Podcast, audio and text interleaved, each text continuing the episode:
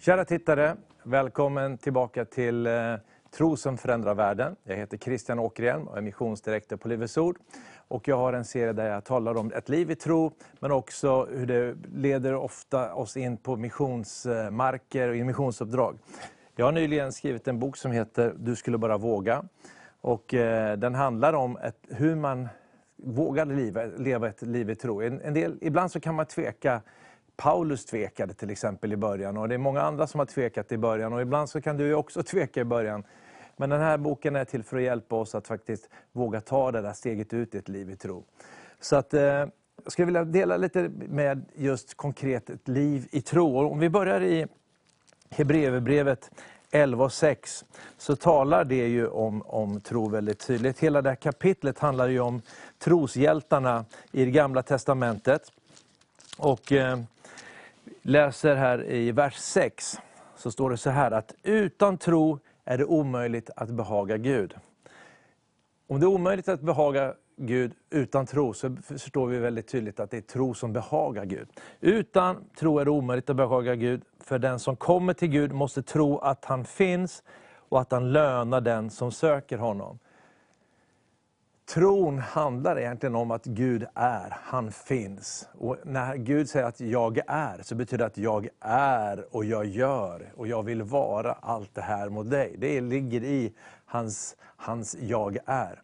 Och här står det också att den som vill komma till honom måste tro att han finns till och han lönar den som söker honom. När vi ber till Gud och när vi söker honom så, så talar vi inte ut i tomma intet. Vi talar inte ut i ett liksom tomt universum utan vi talar in i ett lyssnande öra. Gud vänder sitt ansikte mot oss. Han söker människor som i sina hjärtan hänger sig åt oss. Och när vi börjar söka honom så börjar han dra sig nära oss. Jakob talar om det här väldigt tydligt, att den som drar nära till Gud, till honom så drar Gud sig nära också. Det finns ett möte här. Är vi däremot ointresserade eller är vi ljumma, är vi i, liksom i vår kontakt med Gud, att vi är likgiltiga, så kan vi uppleva att, att Gud inte är så nära. Han kanske känns långt borta. Men det är när vi av hela vårt hjärta vänder oss till honom, så kan vi faktiskt upptäcka att Gud av hela sitt hjärta vänder sig till oss. Han har egentligen redan vänt hela sitt hjärta till oss. Han är där. Men det är inte förrän vi uppriktigt och helhjärtat söker honom som vi faktiskt upplever det här. Många gånger, står, många gånger så står han ju bara och väntar på att vi ska lyfta vår blick, vi ska lyfta vårt hjärta till honom. Så här uppmuntrar ju Gud oss väl, verkligen till att tro att Gud är där och att han faktiskt lönar. Hur, hur kan Gud löna oss när vi söker honom? Ja, det finns ju flera sidor av detta naturligtvis. Den största skatten som man kan få, ska man uppleva, den stor, största gåvan, det är, ju, det är ju Herren själv. Att Herren kommer nära. Och jag måste ju säga det att, att de stunder som är de jag uppskattar allra mest, är när man upplever Guds när, närhet. Det är väldigt trevligt om, om det kommer in lite pengar på bankkontot, därför att det, det hjälper mig naturligtvis i det vardagliga livet. Men det finns ju liksom ingenting här i jämförelse. Pengar eller andra liksom välsignelser som är positiva är ändå inte tillräckliga för att möta det här stora, jag ska inte säga tomrummet, men det här utrymmet i, i vårt inre. Eh, predikan talar ju om det här, att, att Gud har skapat människan med evighet i deras hjärtan. Gud har skapat oss med en fysisk kropp, med den så känner vi och smakar och ser och lyssnar och så vidare. Där har våra fem sinnen som, eh, som hjälper oss i kontakten med vår omvärld, med, med den här fysiska världen. Och så har vi en själ där vi känner saker och vi kan tänka ut saker och ting och förstå saker och ting. Det är väldiga gåvor det här. Men det finns också något som är mycket djupare. Och ibland så talar Bibeln om detta som, som människans hjärta. Och det här hjärtat, där har Gud lagt ett evighet. Eller ett utrymme för det eviga och kontakt med det eviga. Och det är därför det är inte, det är inte vår kropp som får kontakt med Gud. Jag ser inte honom med mina fysiska ögon om det inte är något väldigt speciellt som händer. Och det är ganska ovanligt. Då. Eh, utan det är i våra hjärtan så kan vi få kontakt med Gud. Och våra hjärtan det är ju det djupaste av oss, det, mest, det innersta av oss.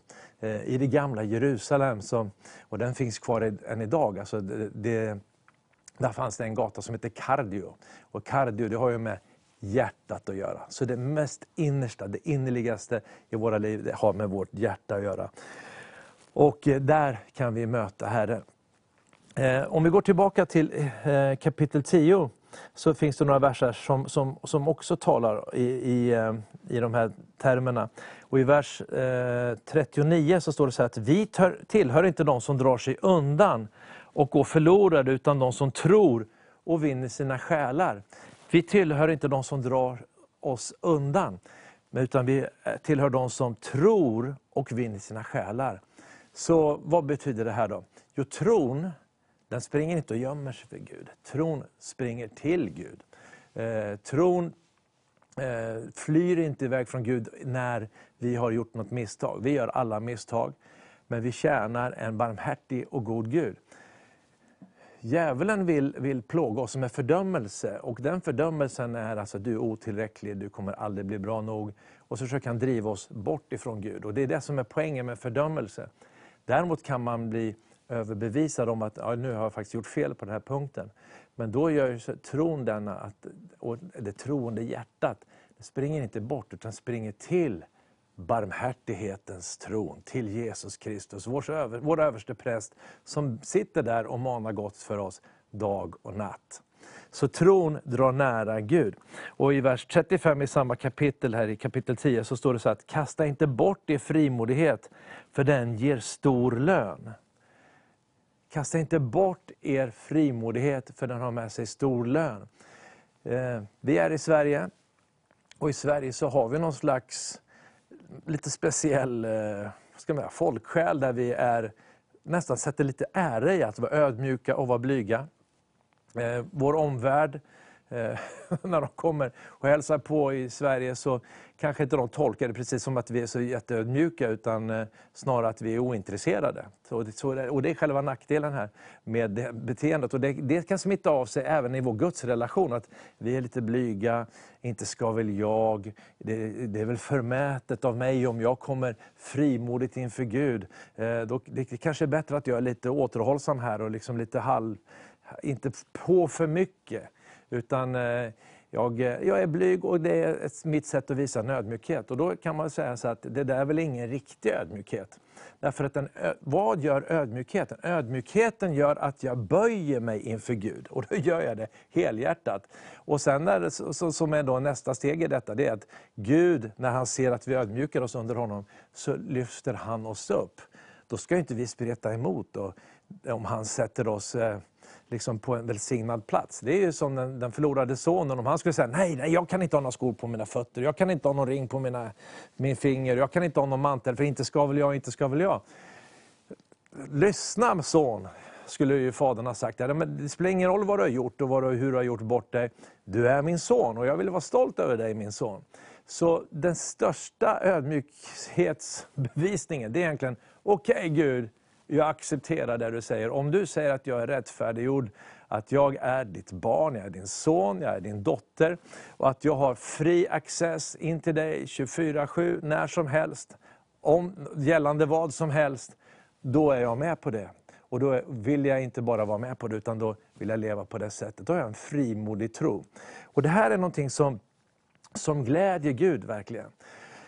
Om vi går vidare när det gäller tro, så, så, så, så baseras ju tro på det som jag har berört i ett tidigare program, att, att vetskapen att Gud är god.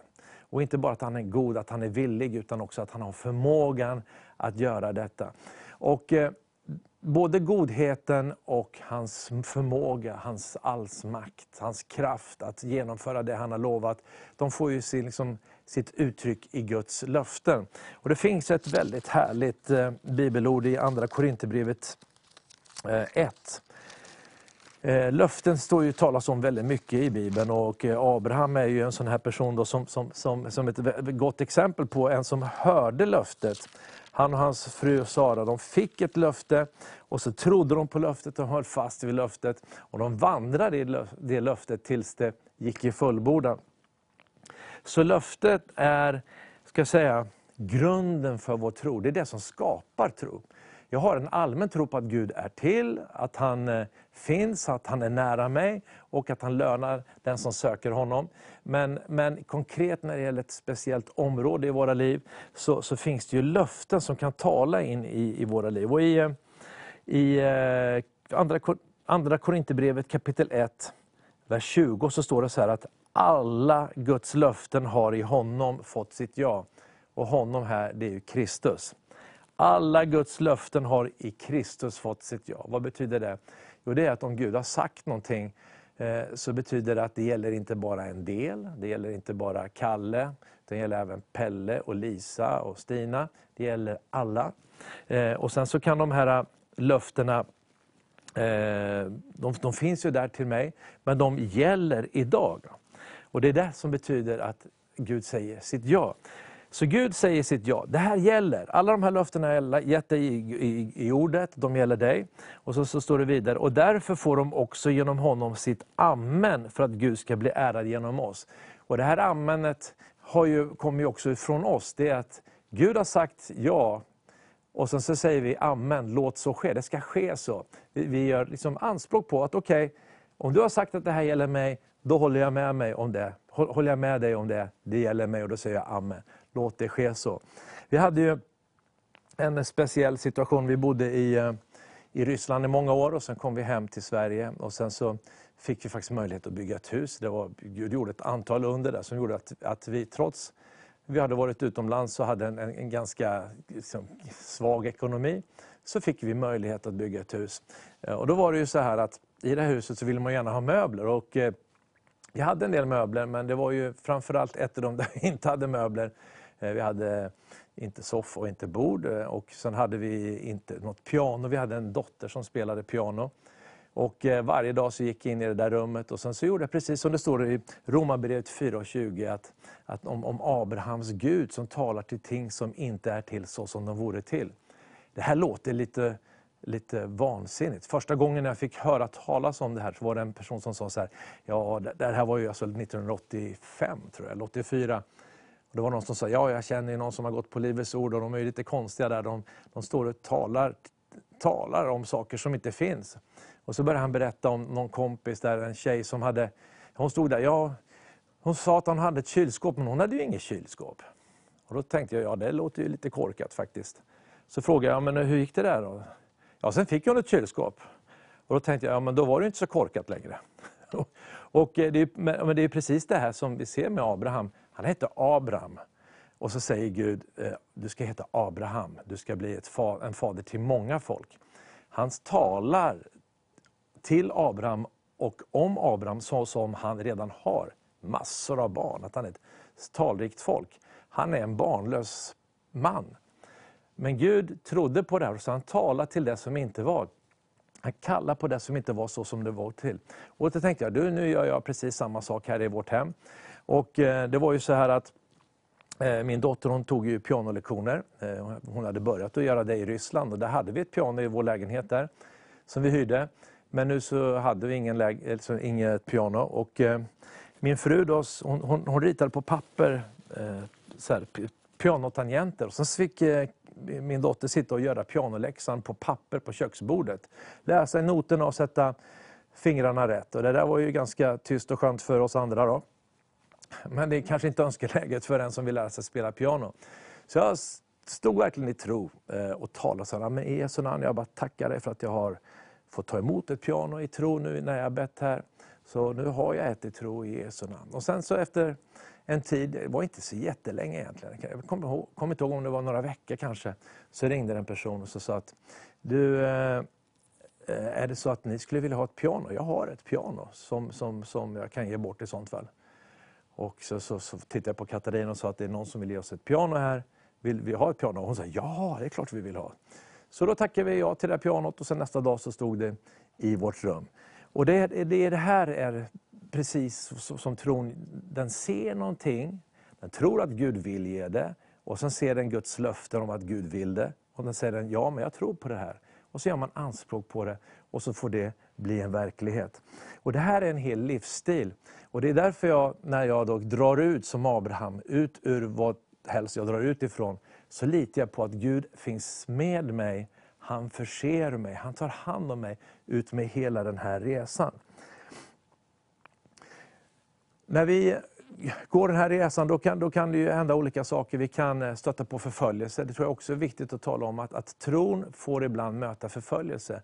Tron, till exempel när Jairus, synagogsföreståndaren, kommer till Jesus och säger kom hem till mig, min dotter ligger svårt sjuk. Och så säger han, Jesus svarar direkt till honom, tro inte. Nej, vänta, det kommer lite senare. Men då börjar han gå, gå hemåt där. Och sen så får de bud om att dottern redan har dött. Och det är då Jesus säger så här, frukta inte, tro bara. Frukta inte Jairus, bara tro. Lita på mig.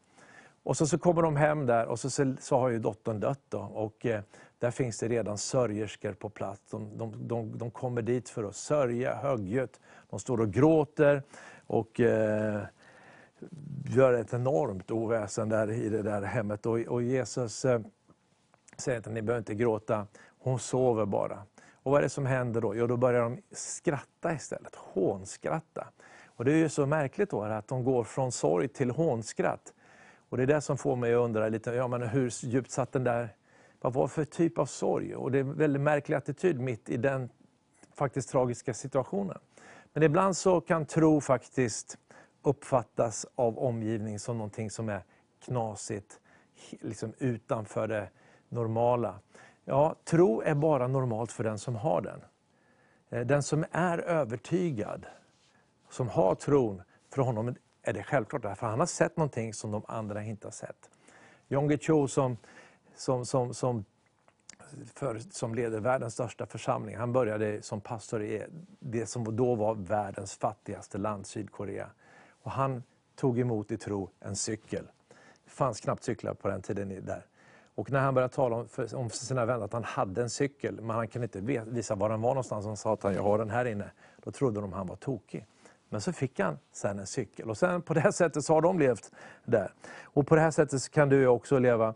Och eh, vi kan då, när vi gör det så kan vi möta förföljelse. Och det är inte bara när vi vandrar i tro, utan överhuvudtaget som kristna så kan vi möta förföljelse. Och det är också väldigt viktigt att vi, att vi inte backar från tron. Därför förföljelsen kommer för att vi ska backa ur tron.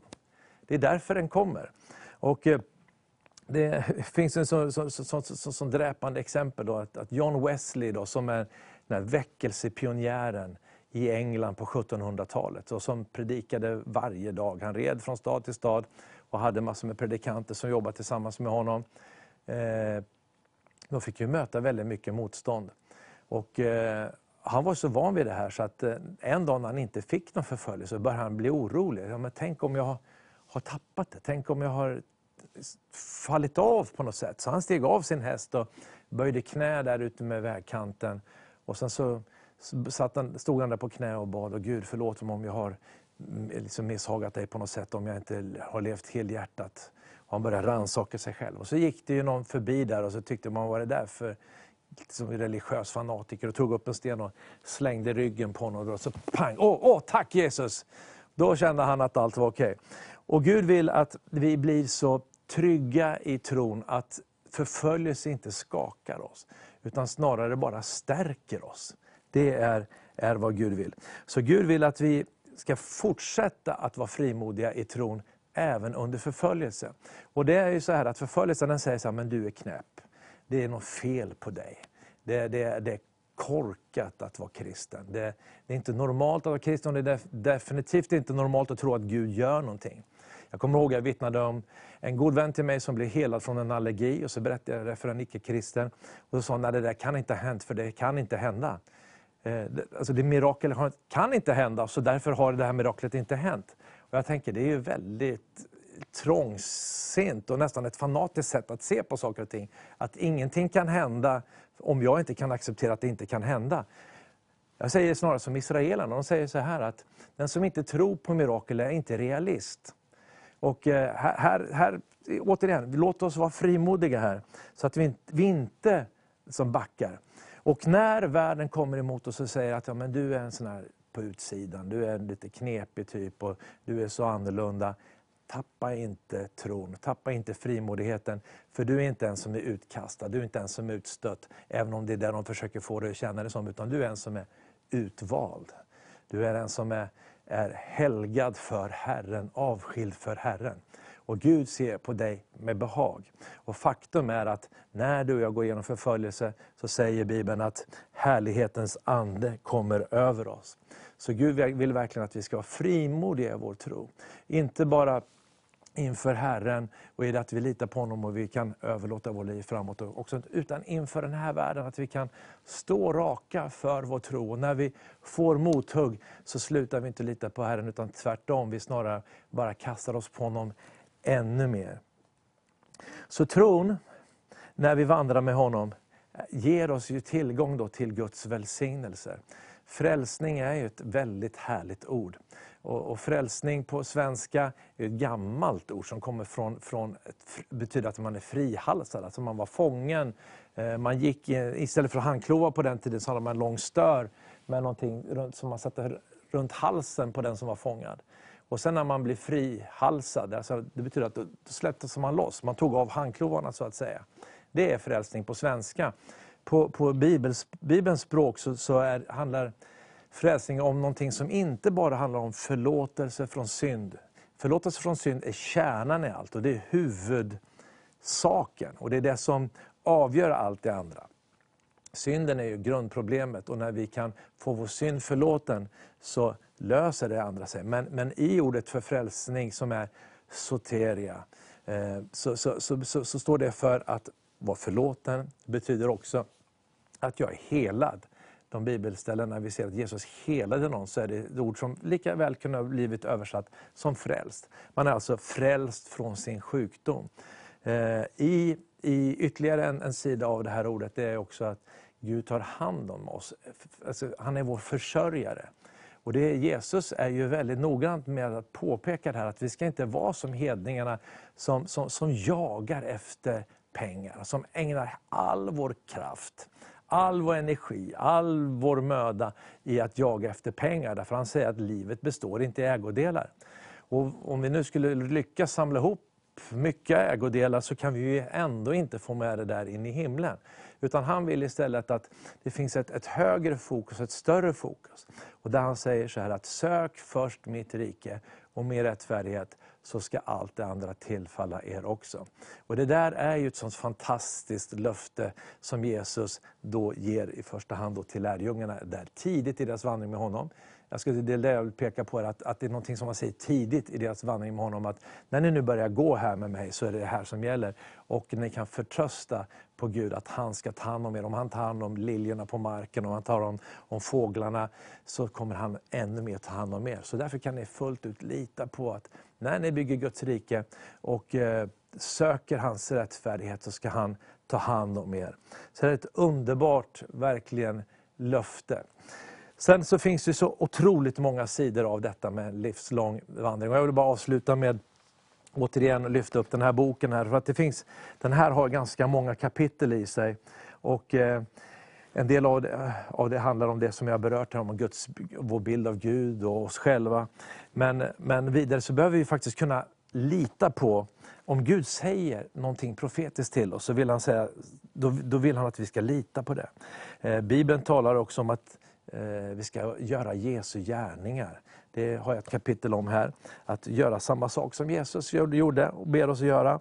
Eh, om vi behöver försaka så kan vi också lita på att Gud kommer ta hand om oss när vi har gjort det. Vi talar om att våga löpa loppet, att våga dra ut och löpa det här loppet. Våga stå upp för vår tro. Sen också resa sig upp efter ett misslyckande. Och sen har jag tre kapitel på slutet som handlar mer om tjänst, här att, att våga predika. För Gud vill att du och jag ska dela Guds ord.